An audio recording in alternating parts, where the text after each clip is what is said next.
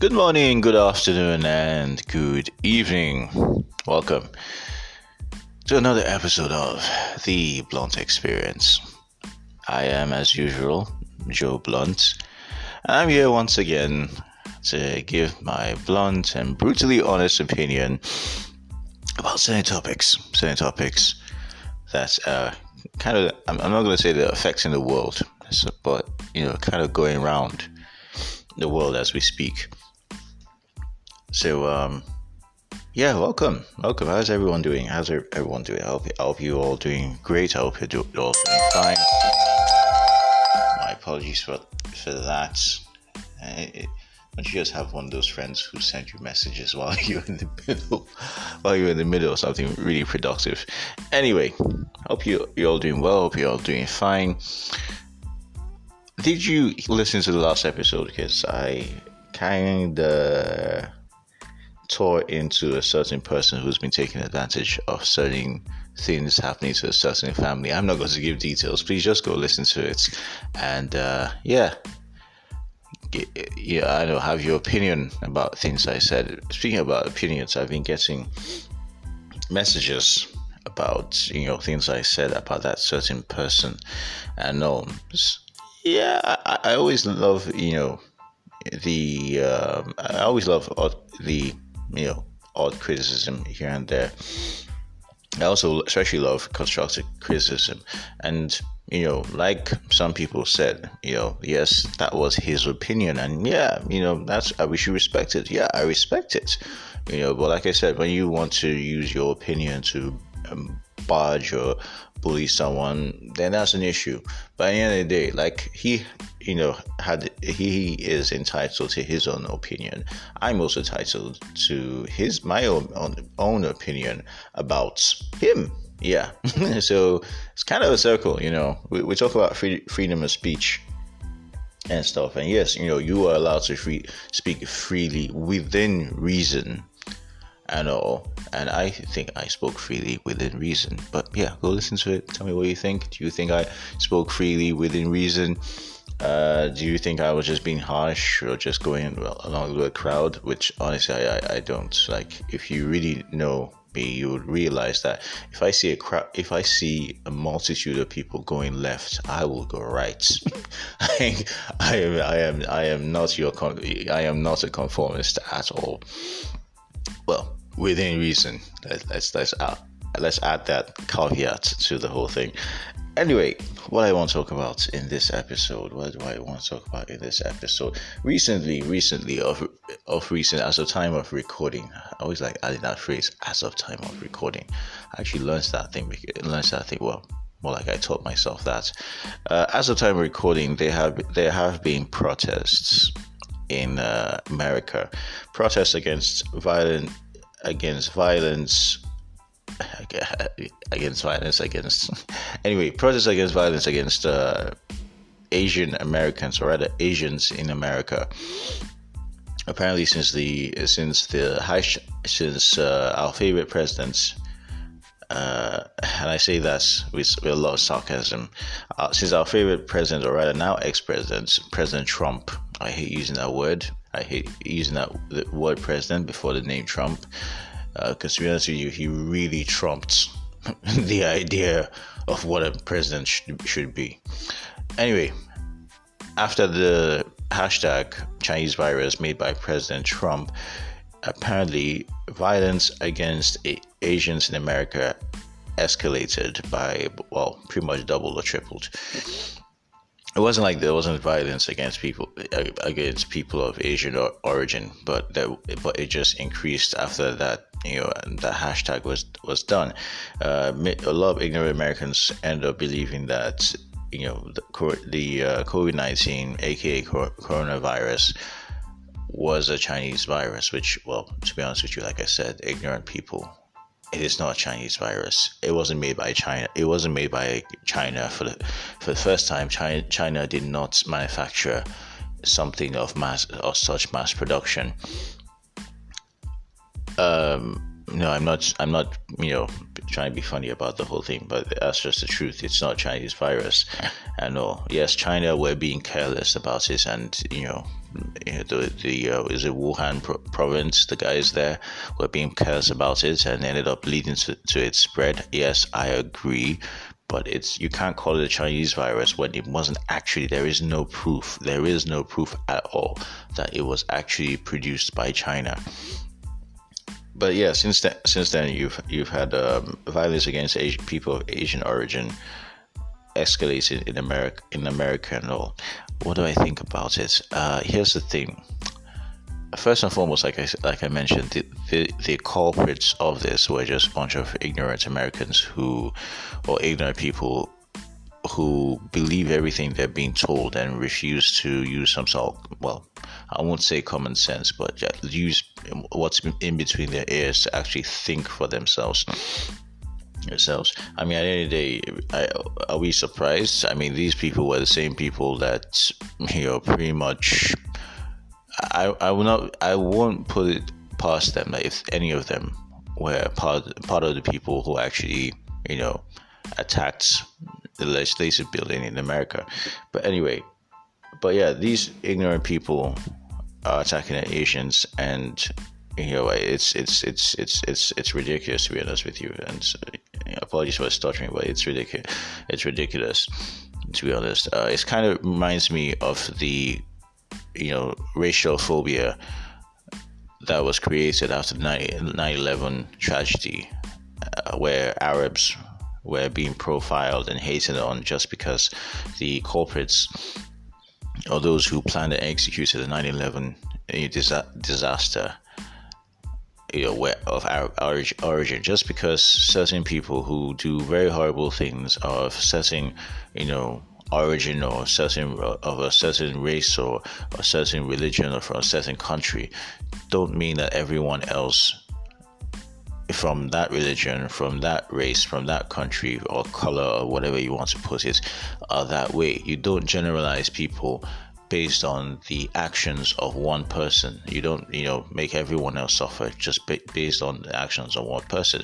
You know, it's like, okay, maybe we, we blacks should go out and start lynching white people for what they did to us, you know, during the for centuries of slave, slavery, centuries of discrimination, centuries of murder, rape, all sorts of vile things. I don't know, maybe we should just look at white people, every white person as as a demon, as a bad person yeah, maybe maybe we should do that and let's see how the world will pan out. But hey, you end up having, you know, this going on. But then that's you know that's just one side of seeing it, you know. But here's a very unpopular side of seeing things. Yes, I do agree there is violence. I'm not going to ignore the fact or be ignore, ignorant to the fact that there is violence against against people of Asian origin. You know there is some sort of racism going on against people of Asian origin.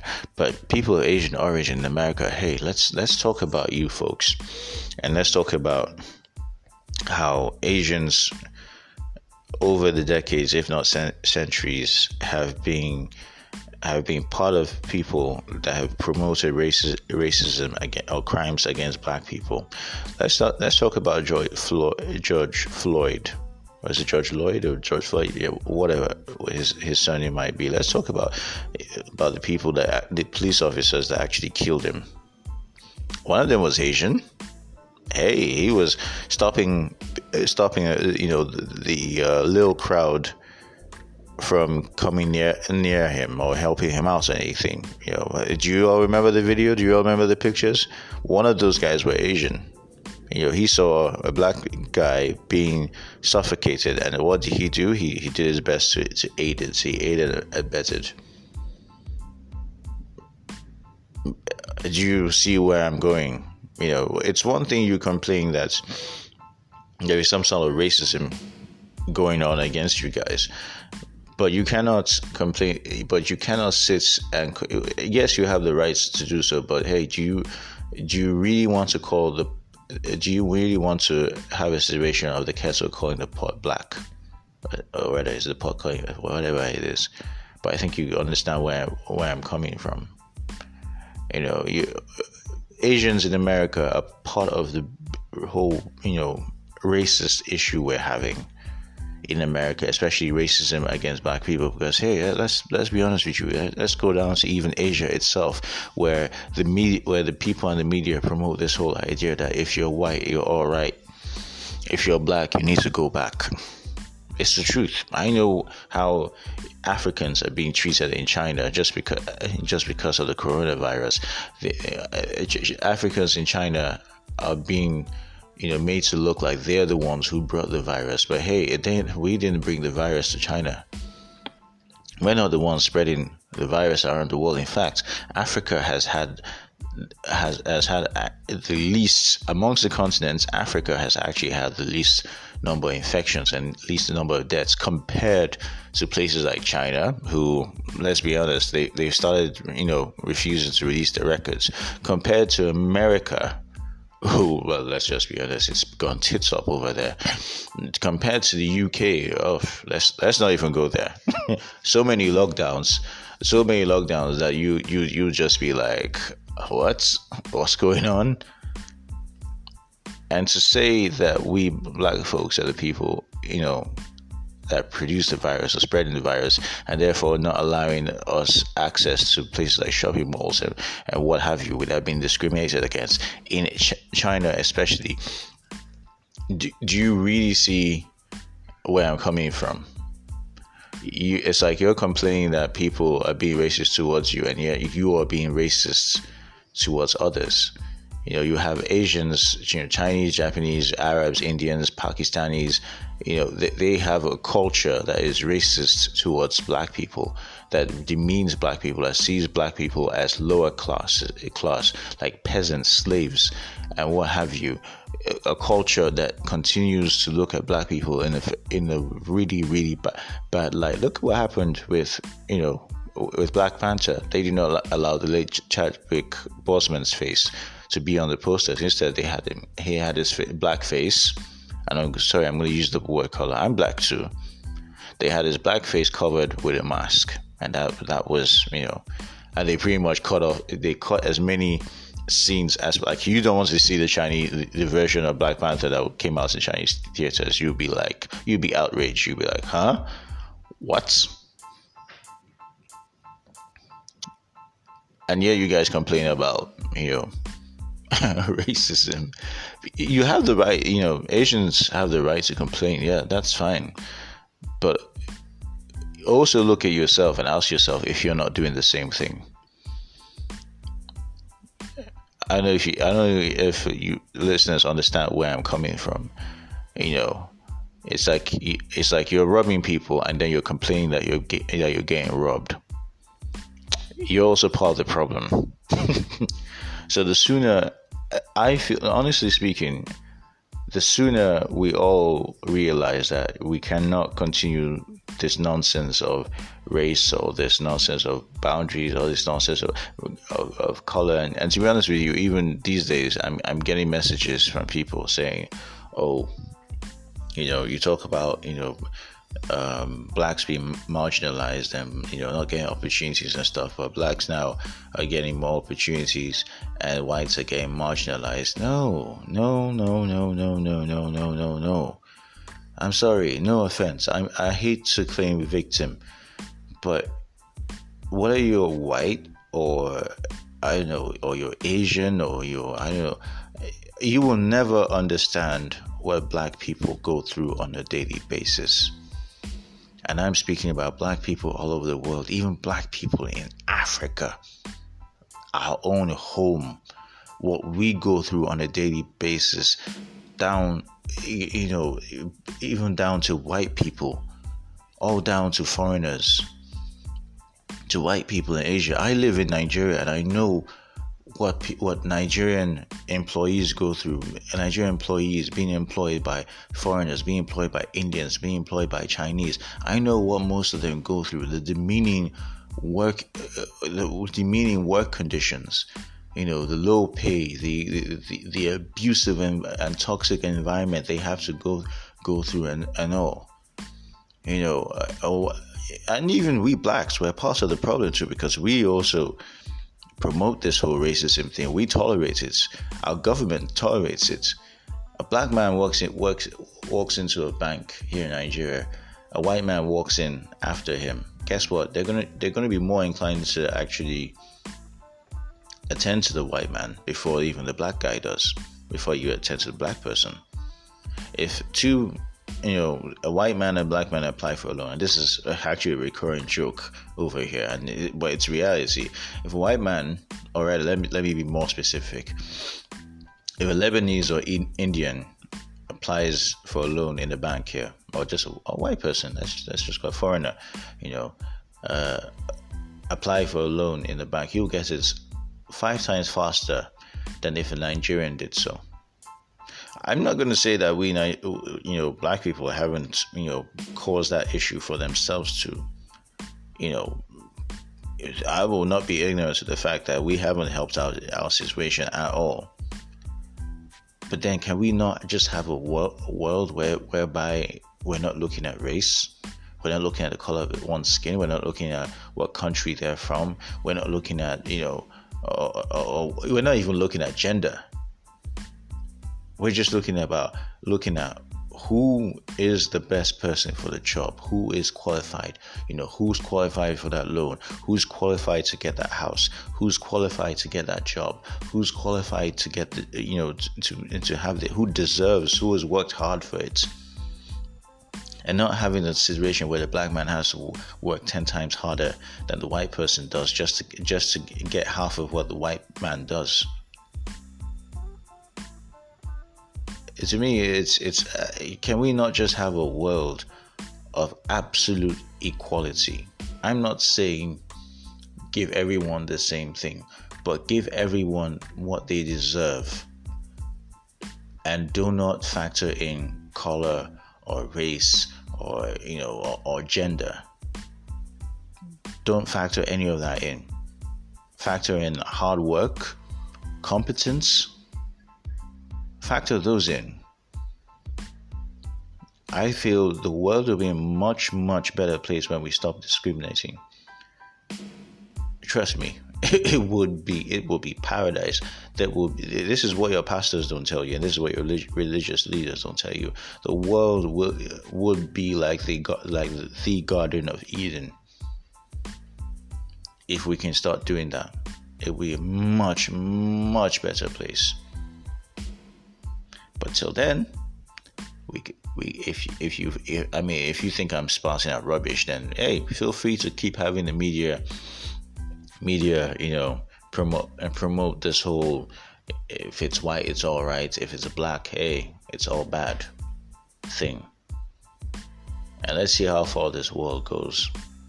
Because truth be told we could have by now if we weren't you know if we weren't bringing our greed and this whole ignorant racism thing, I feel by now we would have actually found an actual cure to this coronavirus and it, it won't have taken so long.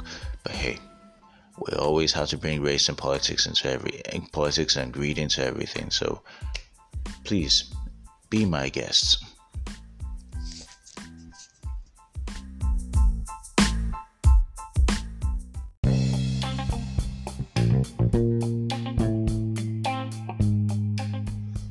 And welcome back. So I, I want to answer a question I was actually asked some time ago. Uh, honestly, I, I didn't want to answer the question. Being a private, being a uh, private person, I, I, I don't really like talking about my life per se. Uh, but I thought, you know, being that we're talking about racism, being that we're talking about the whole racial thing, I said, okay, you know what? Let me answer the question. Let me let me just open up a bit. open up a bit. So, um, do pardon me if I leave out certain details. But uh, well, here goes. So I was I was asked, well, recently a couple weeks ago, um, have you have I actually faced uh, racism? The answer is yes. I have. No, really, I, I have, and I remember the, the, very very first time I actually realized that I had you know witnessed racism and all um, was actually uh, it's a hard story to tell because I think that that, that sort of that whole thing. I, I, don't think my family realized that that whole thing sort of left a bit of a, an impression on me or a bit of a shock to me because I was um, rather disappointed, and I think I, ended up facing the reality of my skin back then. Uh, this was '99. We we as a family. Then my my late my uh, late mom was still alive bless her memory. Um, we went on a tr- we well we went on a, a, summer vacation to a couple of European countries, and uh, we were in France at that point when this happened. Uh, we were we were we were in France. France was one of the countries we went to. Sorry, it's it's not, it's a hard story for me to tell because all those things that really sort of uh, shook me a bit. Okay, so we were in France. Uh, we happened to be in Paris, to be exact. Uh, we we just came, came into the hotel. Man, it was great. Man, coming in, coming in from Germany, it was it was rather interesting. I know, right?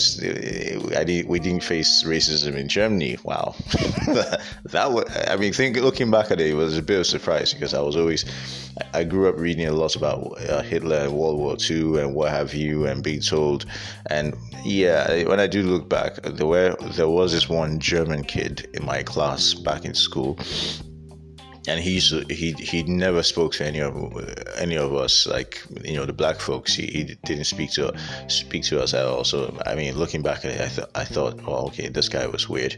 But yeah you know we actually faced quite the hospitality in, germany. Uh, we were in france paris just going to the hotel at the lobby trying to um, you know get, get our keys and head to our room. Um, apparently, there was there was an ish, issue with the booking in terms of yeah, old man books, old man books room, but he wanted, being my old man, he wanted um, rooms that were you know side by side and all. Uh, and because he wanted this sort of thing whereby we could all walk into our room, each, each person's room, and what have you, that sort of thing, without having to cross over the lobby. Um, it was uh, so he was one of those. Um, I, I I don't want to mention the name of the hotel, and I'm, I do not want to mention the name of the the uh, reward scheme, but he was one of those club members in the hotel. Uh, no, sorry, I can't mention the name of the hotel. I've been told that I shouldn't do that. I, I don't want any, any, unnecessary lawsuits coming at me. Uh, so he was one of those you know club members, you know, regular visitors. I think he was in one of the yeah he was in the, highest level. So man, it was crazy. Like literally, we, we got we got the whole royal family treatments. you know, big big shout out to you know the I, I still remember the driver who looked like Will Smith.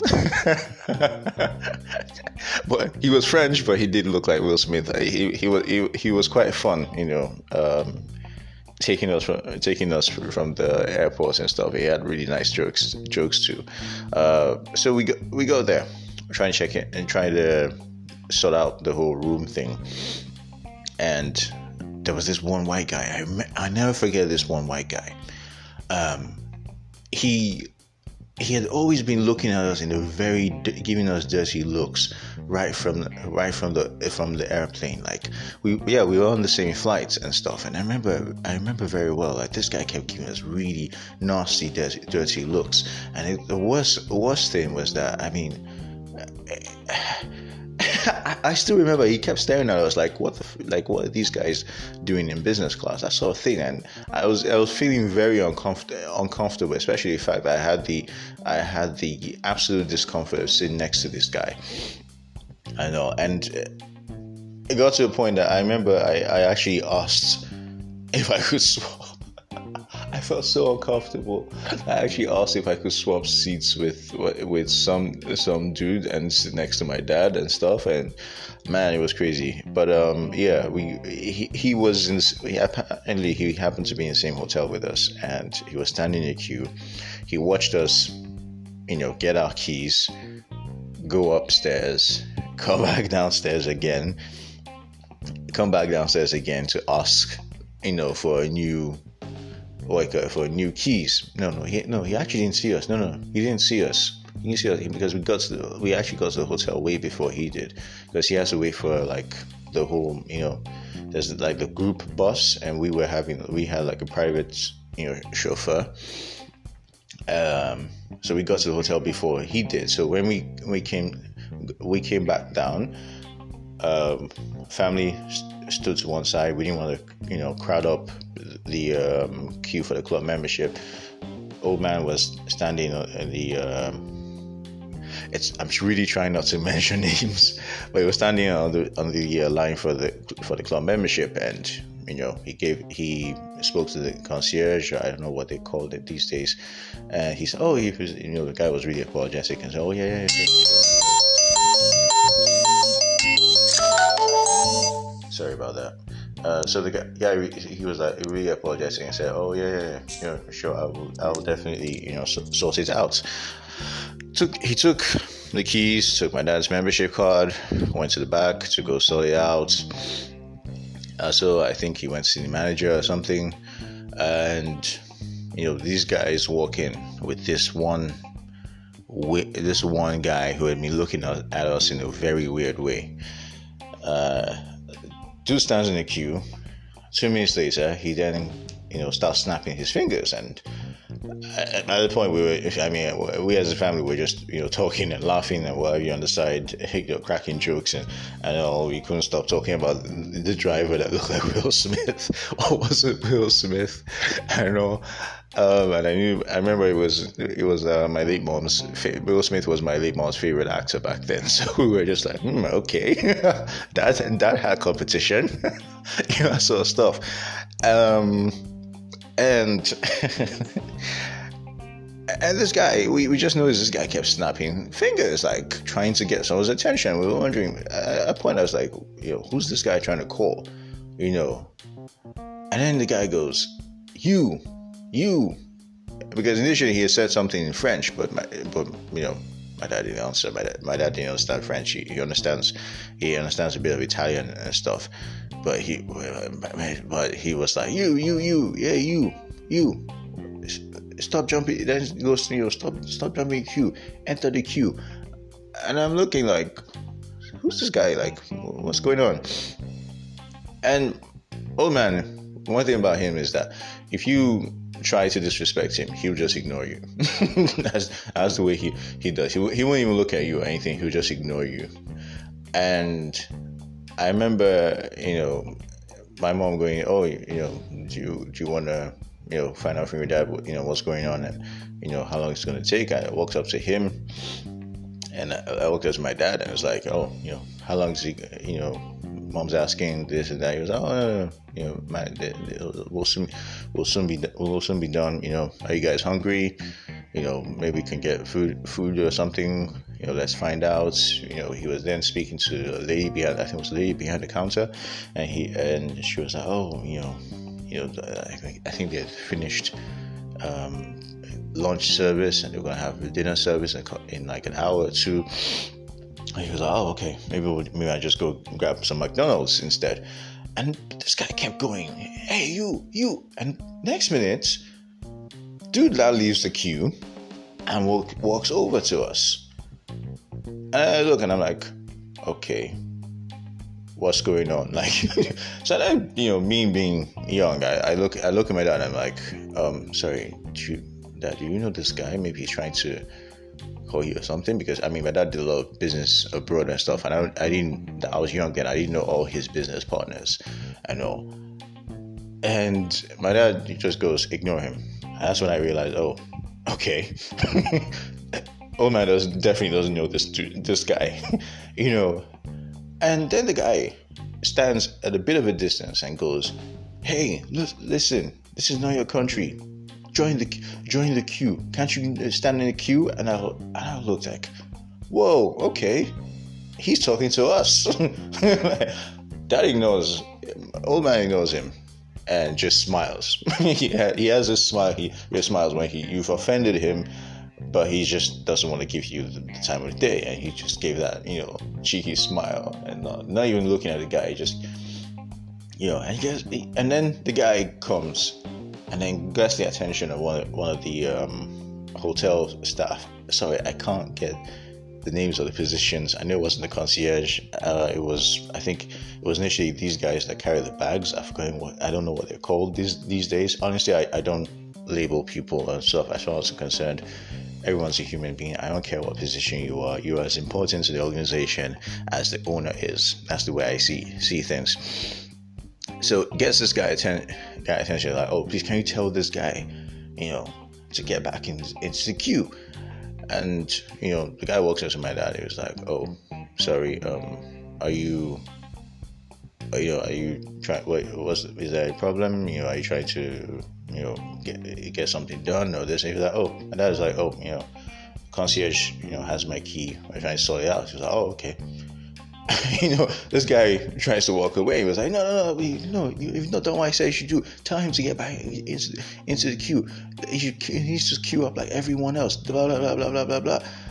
And then he starts muttering some things in French, and unknown to him, I could understand French back then. I, to, I mean, my old man spends a lot of money, you know, having those French lessons done done for me. So I understood that he was then spouting out some racist stuff.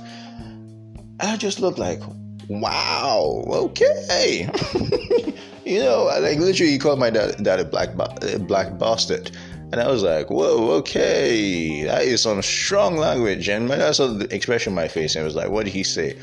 And I, and I couldn't, at that point, I couldn't tell my dad because, and I'm sorry if, I'm really sorry if you're hearing this, but I could actually lie to you that I did not understand what he said because I knew at that point if I told my dad there is a possibility that he would flip. And I and you don't want to see my dad flip. Like he's not going to shout but he's going to say some really how I put it horrible and soul piercing things to you that will make you either go into depression or make you commit suicide. Like literally, you will feel less of a human being. Like he he's got a really strong strong tongue. If you think mine is bad, try it. Just just try him. you know. And at that point, I was just I was just like, whoa, okay. And next minute, this dude is then demanding for security, and you know he gets you know attention to security, and they come. And at that point, they're like, "Oh, sorry." It comes to my dad, like, "Oh, so, sorry, sir. Um, please, can you join the queue?" My dad looks at them. and It's like, "Wow, interesting." And then at that point, he, my dad just t- tells me, "Okay, go stand, go stand with your mom and your, go stand with your mom and your siblings." And I'm looking like, you, he be like, "No, no, no, don't ask me any questions. Just go and stand with your mom and siblings." I'm like, "Okay."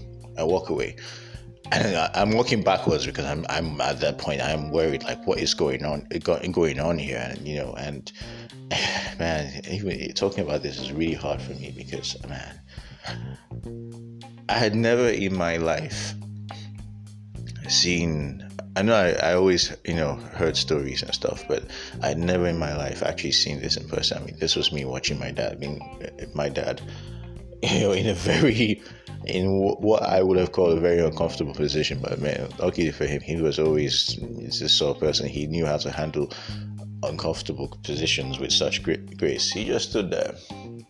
They were telling him, "Oh, you need to go stand in the queue," this and that, and then he just picks up the membership sign, and they're looking at him like, "What's he doing?" One of them tries to motion to him, and he just turns to them and says, "Sorry." You know, he, he points at the sign and says, "I'm one of the I'm one of them." And then he turns to the white guy and says, "Sorry, are you a club member?" and the guy looks at the guy looks looks at him and says, "You know." And so, and so, what? He's like, yeah, well, I'm a club member. Are you a club member? If you're a club member, then you're free to come stand stand in this queue. But if you're not a club member, please go back to your queue and shut up. And the guy goes, no, what the hell? The, at that point, the uh, concierge comes back with the manager, and the manager is like, okay, surprised, like, okay, what's going on? And they, they start talking talking in French. I couldn't really hear hear what they were saying clearly because I, I was already standing at, a distance. Like my mom literally pulled me back, like, whoa, you're standing way too close close to this, you know. And I, but I could hear, you know, them explaining to the manager, you know bids what, what was going on, and you know the manager then starts apologizing to my dad. Oh, I'm so sorry, so sorry, so sorry for for this, this and that, blah blah blah.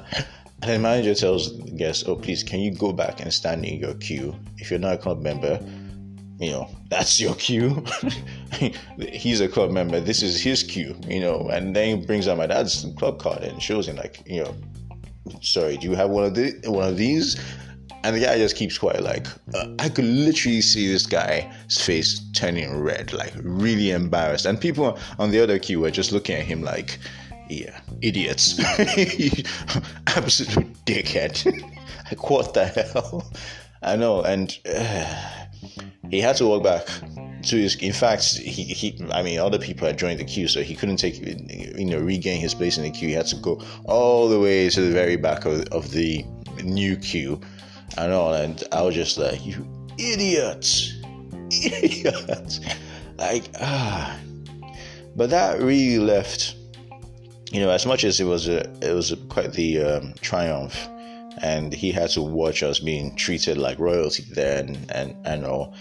Um, but it's so it, it really, I think it made me aware of certain things. I remember, you know, getting to the lift and my mom, you know, uh, here's the thing about my parents. We, we, were, they did their very best to protect us from a lot of things. you know, my mom was the sort of person, you know, bless her memory and all. She was the sort of person who wanted me to face like real, certain realities in small doses. My dad wanted to create a whole different reality for us. And I remember, you know, we getting to the lift and um, my mom was asking my dad, you know, are you okay? And one way he was like, no, he's not. He's like, well, he's used to this. Like, this is not the first time he's facing, you know, racism and stuff, you know. But um, this is reason why he, why he was very, he's very reluctant in ever taking us kids with him on trip on trips like this because he doesn't want us to face this sort of stuff, you know. Uh, it's a really cold and hard world, and you know he he doesn't want to, you know, seeing this sort of things till we've got to a certain age where you know we know how to deal with it. You know, and I remember my my late mom saying the same. Oh, you know, they, they you know see they witness it early, best they experience it early, so they know how to to, to deal with it, face realities and stuff, and blah blah blah. But it really left quite the mark. That incident left quite the mark um, it made me become more aware to it, it, made me realize that there was something called racism in this world. Uh, it wasn't a mere fact of it wasn't a case of you know oh he thought a human being had jumped the queue no he met my old man in that queue it, you know anyone you know you wouldn't be standing there in that queue if you know any respecting person will not stand in a queue that, that they don't belong in you know if that was a white guy and do do realize that there was actually a white guy behind my dad at that point uh, yeah, yeah, I remember there were actually three guys. Yeah, three white guys. I remember. No, two, two white guys and a lady, if I if I remember correctly, and stuff. And it was it was really. I mean, even one, even one of them tried to told the guy to you know to calm down and stuff. Mm-hmm. But his problem was, yeah, it's a black guy who isn't queuing up like we are, and it made me aware of what race, the existence of racism. It made me aware of the existence of discrimination. It made me start analyzing you know the folks I, I, had gone to school with right from when I when I was when I was little and stuff. You know how the Arab children. I went to an Arab school by the way, an Arab owned school, here in Lagos, by the way. Yes, I do know some words in Arabic. I know. Um, and I remember very well, you know, back then, you know, the Arab kids, we didn't care as kids. We didn't care where you were from or what, but but there were there were certain things that happened that I just ended up thinking, okay, these kids are actually being these you know these people I call friends were actually being taught to be racist and see us black people in a different way. Because for instance, the Arab kids will always invite their own Arab kids, their old Arab you know friends or classmates to their houses. Never a black kid. I remember there was this one time. Um, one of one of the guys in my class went to this Arab kid's house and he was told the guy wasn't around and stuff. I remember very well. Yeah, I remember. Yeah, I even remember back then that there was this one kid who lived on the same street street with me, like literally a walking distance from, from you know from the house back then. And we, I mean, the salon my mom used to go to was right, you know, right next to, you know, right next to his place. But anytime I, you know, come, I just say, oh, you know, let me let me stop by and say hello. They'd say he's not around. Um, but I could hear his voice. you know, I could hear his voice, and sometimes when I then walk past the guy, I didn't see see him then. And even you know when we on, on Mondays when when we were in class, I'm like, oh, you know, I, I came to your place yesterday. They say you were around, and he was like, oh, he, you know, I was around, and all these you know little things start I started becoming aware of little things that happened in the, in the past you know and how they were how these you know Arab white kids Arab and white kids you know and Asian kids how they were being taught taught to be racist towards us. You, you barely ever found um, Filipinos, or I mean, we had Filipinos in our school, we had Chinese, we had you know, different people from different cultures in my school, and their parents hardly ever. We had, we had Indians and Pakistanis, and even they got along better than they got along with we we black folks, you know. And it was always a case of um, they were cool with us. Like the kids were cool with us. Our, their parents weren't cool with them being cool with us you know, even when you greeted their parents, their parents barely, most of their parents barely ever responded. Um, I remember, you know, back in secondary school, like everyone, it was a whole tradition thing. When you have a birthday and stuff, you you know, you distribute cake to your class, at least your classmates and to all the teachers and stuff. And I remember, I'll never forget. There was this, this the Arabic teacher. Um, oh, her daughter, by the way, was I think what I can't remember her daughter's name. I think it was Dina or something. No, she, her daughter was a racist. Like, oh my god, I would not forget. Her daughter would not play with a black kid. Her daughter didn't want any black person standing next next to her.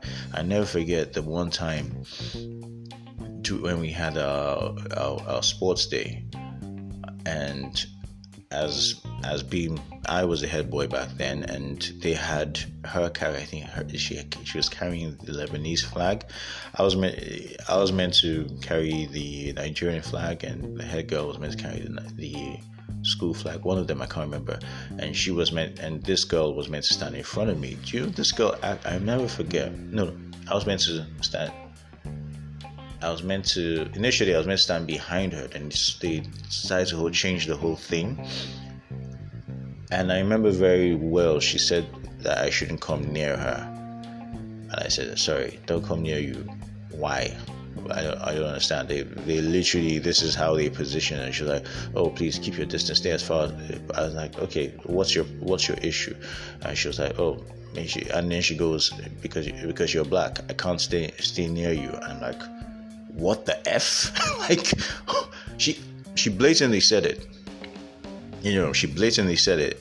And i remember even like back to the whole birthday thing i remember uh, back to when i was di- distributing cake it was my birthday i was you know taking cake cake round cake round and her mom, I remember, you know, every teacher was like, "Oh, no, lovely cake, this, that."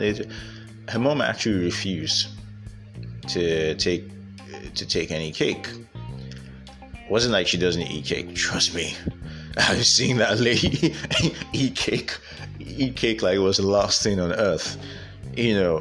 But when I brought it to her, she was like, "Oh no, no, no, I, I don't want." And I'm like, I mean, vanilla. It was vanilla flavor. I remember very well that she she always had you know, I mean, I remember her daughter's birthday. I remember like I, I used to notice that sort of stuff. And then I remember she then took this when I she really insisted and stuff. And then you know one of the teachers told her, you know, do like why why don't you want to take like take it? She took the smallest piece, put in her mouth, and I'll never forget very well. Smallest piece put in her mouth. Took when she when I had my back turned, she took serviettes and spat it out into the serviette and threw it in the bin. And I was like, wow. Okay. She thought I didn't see it, but I actually saw it. funny, funny enough. I mean, I just thought, wow. I remember telling telling my mom this, and she she just shook her head. She was just like, "Well, it's okay." I remember my mom was like, "It's okay that any day we just need to be mad at the fact that she wasted some good cake and stuff." But um, jokes aside, man, the whole racism thing, it, it's um, and you think you think when in this you know age of some certain enlightenment, you think these kids end up, you know, throwing away these old ridiculous things that their parents taught them. Uh, but the truth is, most of them have uh, what their parents taught them has actually sort of shaped their reactions. Like, here's the thing: most of the foreign people I went to school with, had, they don't stay in touch with we with we black folks like you know know black students in the school they don't really stay in touch with us that much. Even when you know i do try to stay in touch i do you know i do st- say hi once once in a while and i i just get get this sense of oh my message is being read. No reply whatsoever. You know and i'm just like man it's all good you know. It's it's sad honestly. It's sad. It's it's really sad and i think in the end of the day as much as i may i may blame their parents i i also blame them because you nothing stopped me from and, and i'm not trying to claim being righteous or something but nothing stopped me from being racist. I had every reason to be racist. I had every reason to look at white people like de- like they're demons or something like something that you know like people that need to be eradicated but i chose not to because really and truly that is not the right is not the right thing.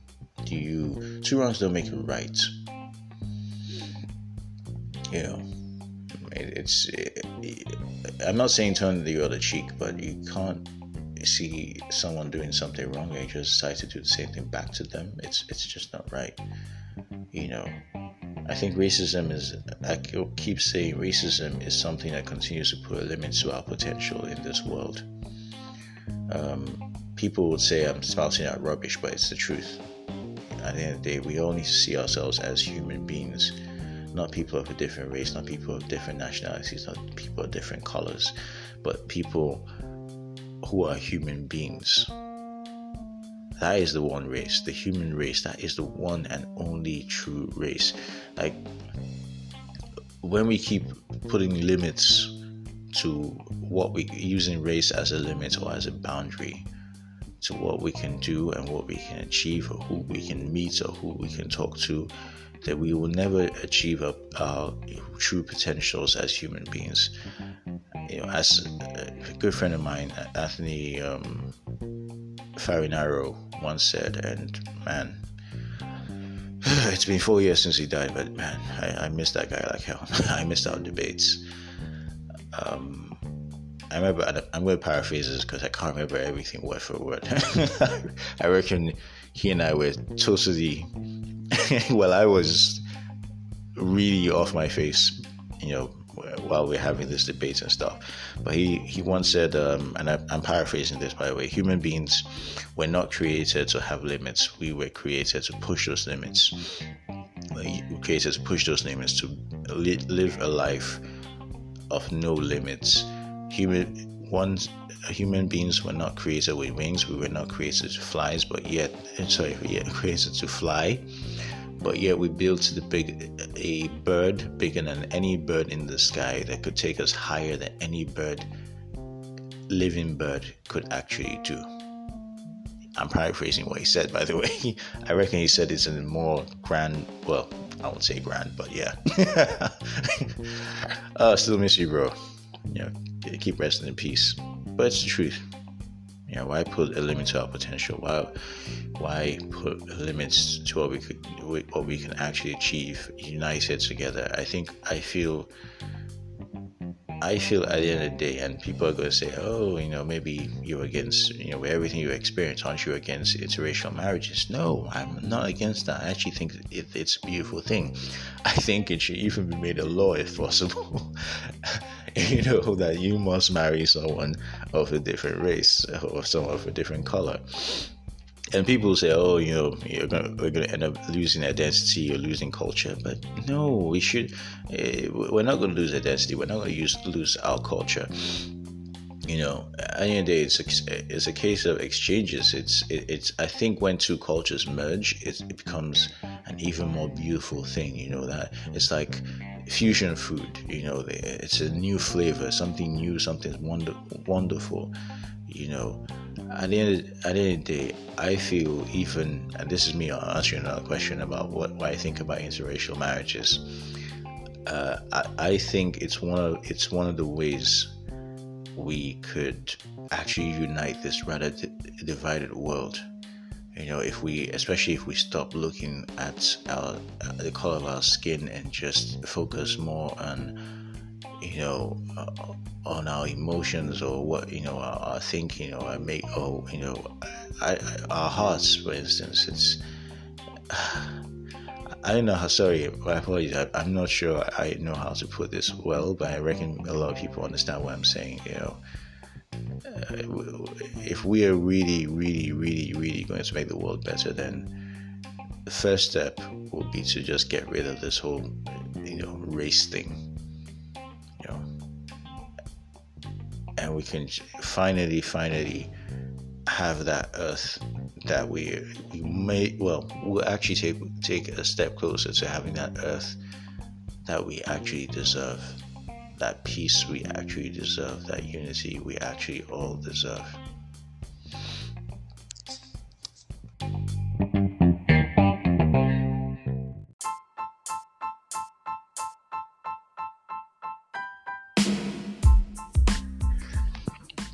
And we're back. Uh, this episode is actually coming to you a bit late due to technical difficulties or technical issues. It's funny. It's funny how you know these days when you say stuff like technical issues, it actually just en- encompasses so much. It's kind of like when people get divorced and say, "Oh, we had a divorce. Why? Due to irreconcilable differences." Kind of vague. Doesn't doesn't really get, tell you a reason you know why they broke up. Maybe maybe he just had bad bad breath and she thought, oh, nah, I can't take it anymore. Or maybe I know she had very weird toes and he just thought, nah, I can't deal with weird toes anymore. Anyway, but um, yeah, it's um, sorry, my apologies. This episode is coming to you a bit will be coming to you a bit late due to technical difficulties, which I hopefully have rectified and wouldn't happen again. I still have a target I want to meet this year. But um, anyway, let's let's get on to the heroes and donkeys of the week as of time of recording. By the way, everyone, happy Easter great Easter to you to you guys. Uh, sorry, I didn't I didn't wish you guys that earlier on the show. Kind of weird. I kind of I know the whole what's going on in the world, the pandemic, and everything. It is kind of hard to actually keep track of the holidays. I know, but uh, happy Easter to, to everyone. Um, save me some eggs if you can, or just I know. It's it's one it's one of those weird years. Anyway, heroes and donkeys. Apparently, this is a segment where a lot of people, a lot of um, listeners have actually told me that they actually enjoyed this segment the most. I'm like, really, really, like, uh, you sure? Anyway, heroes of the week, man. Um, well, normally I normally and, and every week throughout the pandemic I always give it to you know the healthcare workers I know this week I want to do something a little bit different. Yes man you guys are the heroes and heroines. That's the female version of heroin but you know I'm gonna I'm gonna stick to heroes calling them heroes because when I say heroin people start thinking he's talking about the drug. No no no no. Funny enough heroin is also a bird too. But when once people hear harrowing, they just think, yeah, you know, shooting up the nose stuff. stuff. But the heroes of the week. Yes, I will always give it, it to the healthcare workers. But recently, recently something happened that has sort of um, that has actually caught my attention. So a couple of universities have been returning uh, Benin, Benin, or rather African artifacts, especially the Benin artifacts. There've been so many. If if you're if you're conversant with history, especially history or uh, uh, colonial history, colonial African history, you realize that the Europeans, a lot of Europeans, came into Africa, raided Africa, took most of our resources, took most of our people in the slave trade. And hey, that wasn't enough. They decided to also take our artifacts with them. You know, like like I mean, the Nazis got you know were sodomized and demonized for taking you know French artworks and what have what have you and losing them around Europe and, and South America. But hey, they decided, you know what? If Nazis did it, why, why can't we do it in Africa? So they took a lot of artifacts and what have you, especially from the Benin Kingdom.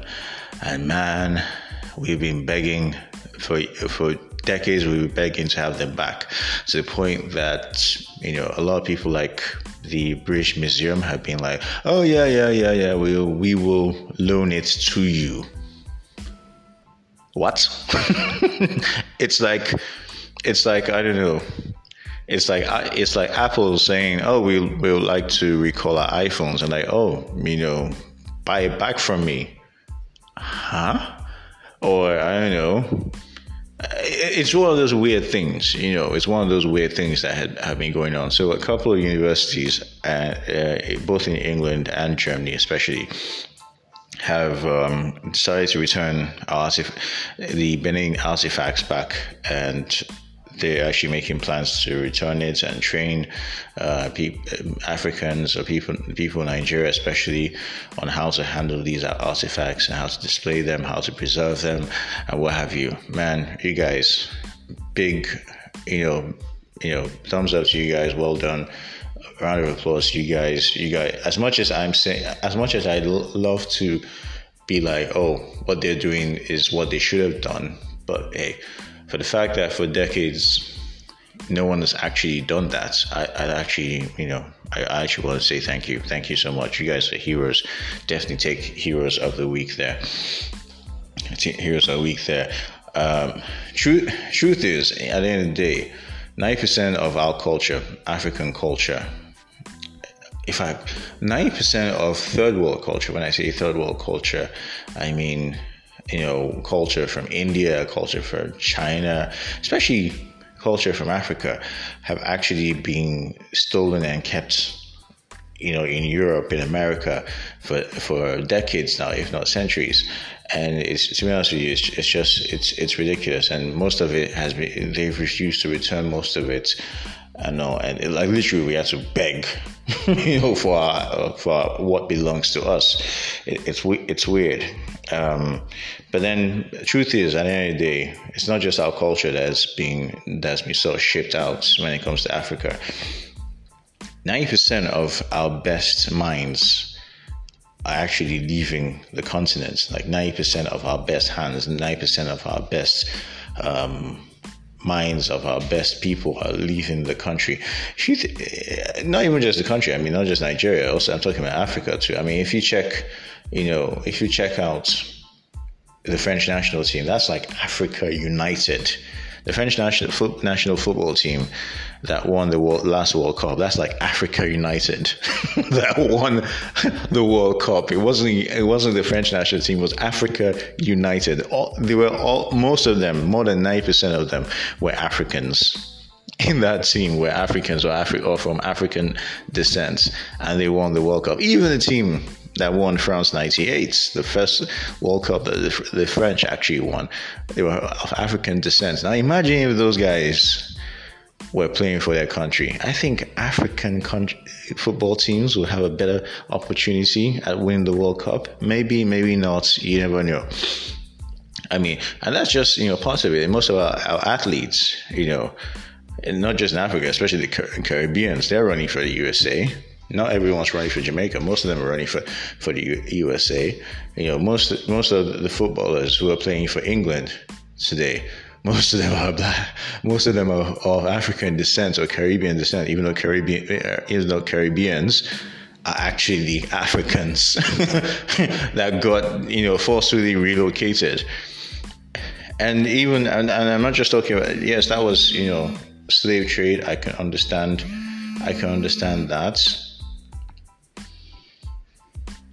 you know that was slave trade. I, I can I can understand that, but here we are. You know, here we are in modern day, in the modern day world and modern day what have you. It's ridiculous. You know, till until this very moment, people our best minds, our best, well, they're leaving Africa. Why? Because Africa has been devastated by, by poverty. Because most of the poverty is caused by bad leadership. Most of the bad leadership is just caused by, well, well, I can trust me, I can go on.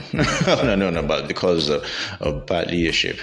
But and that brings me to our donkeys of the week. I want I'm gonna hold all our African leaders or most of our African leaders responsible for for this um, migration of our of our greatest minds. So to all the, the African leaders who continue to impoverish their people, who continue to loot the continents, to con, who continue to undermine efforts to move this continent forward, I am going to give you all the donkey of the week. Come get your awards. Like a big hee haw to you guys biggest donkeys ever. Oh my God, are you kidding me? How can a continent with so much resources, I'm not just talking about natural, but even human resources, even mental resources, be so poor and impoverished? Why do we have so many ridiculous wars over ridiculous things in this in this continent? I mean, what what the hell? You know, man, come get your award, man. I mean. I, I, I, I, wish there was a bigger award than, than that of the Donkey of the Week. But hey, let's settle for that for now. Ladies and gentlemen, thank you so much for listening. We've come to the end of another episode. Oh my God, I, I can't believe this is the end. But yeah, we have come to the end of another episode of The Blunt Experience. Thank you so much for listening.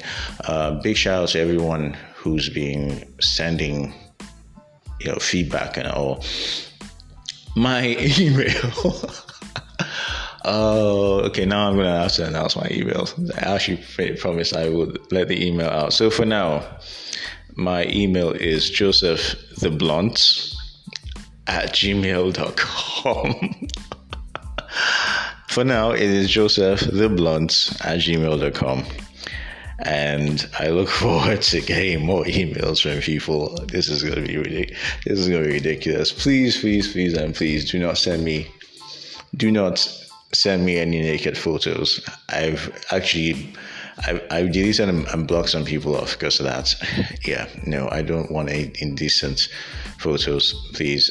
Yeah, you are free to to um, criticize the show. I, I, love to hear your criticism. I love to um, constructive criticism, hopefully. I know um, anything anything negative, please keep it to yourself, or just talk to the wall or talk to the mirror. Uh, but yeah, ladies and gentlemen, thank you so much for listening. Have a great holiday. Have a great week ahead. Good morning, good afternoon, and good night.